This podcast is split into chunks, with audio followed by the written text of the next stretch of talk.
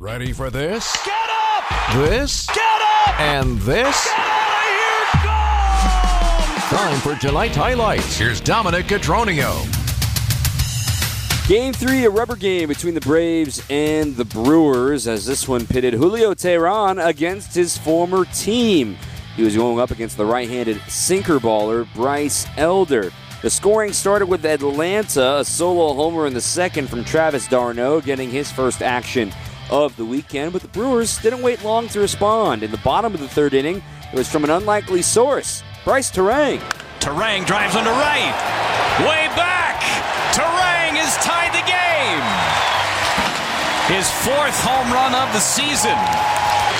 And we are back to even.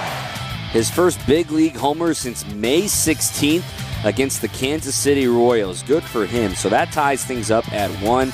And it was clear this was going to be a pitcher's duel. And Julio Teheran, pitching downhill with the lead, certainly took advantage. Despite a one out double in the third, he would leave two runners stranded. Then in the fourth, he really found his groove at one point, striking out four consecutive batters. Teheran getting his sign from Caratini. Pitch clock winding down. Here he comes. Looking. He strikes out the side in the fourth. Olson swinging, d'Arnaud swinging, and Ozuna looking. That kept the game one to one. Then the Brewers rewarded him with the lead after a leadoff walk in the bottom of the fourth given to Sal Frelick. Batting cleanup today, by the way. Andruw Monasterio flied to right, but Caratini lined a single into right field. That put Frelick on the corners with only one out. Owen Miller just doing a little bit of small ball and situational hitting. Game tied one apiece, the 2 1. Line drive center field. Back is Harris. Still back on the track at the wall. Makes the catch.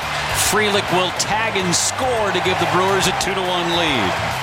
I tell you what, Owen Miller's getting warm. A sac fly gave the crew a 2 to 1 lead, but little did they know that would be the last run they scored today as they were shut down from then in. They left the man stranded in the seventh. Then in the top of the eighth inning, it all began with a little flare from Orlando Arcia against Elvis Peguero. Then Acuna lined a single back up the middle on an 0-2 pitch, and with one out and two men aboard, Ozzy Albies hit a three-run shot to left center field.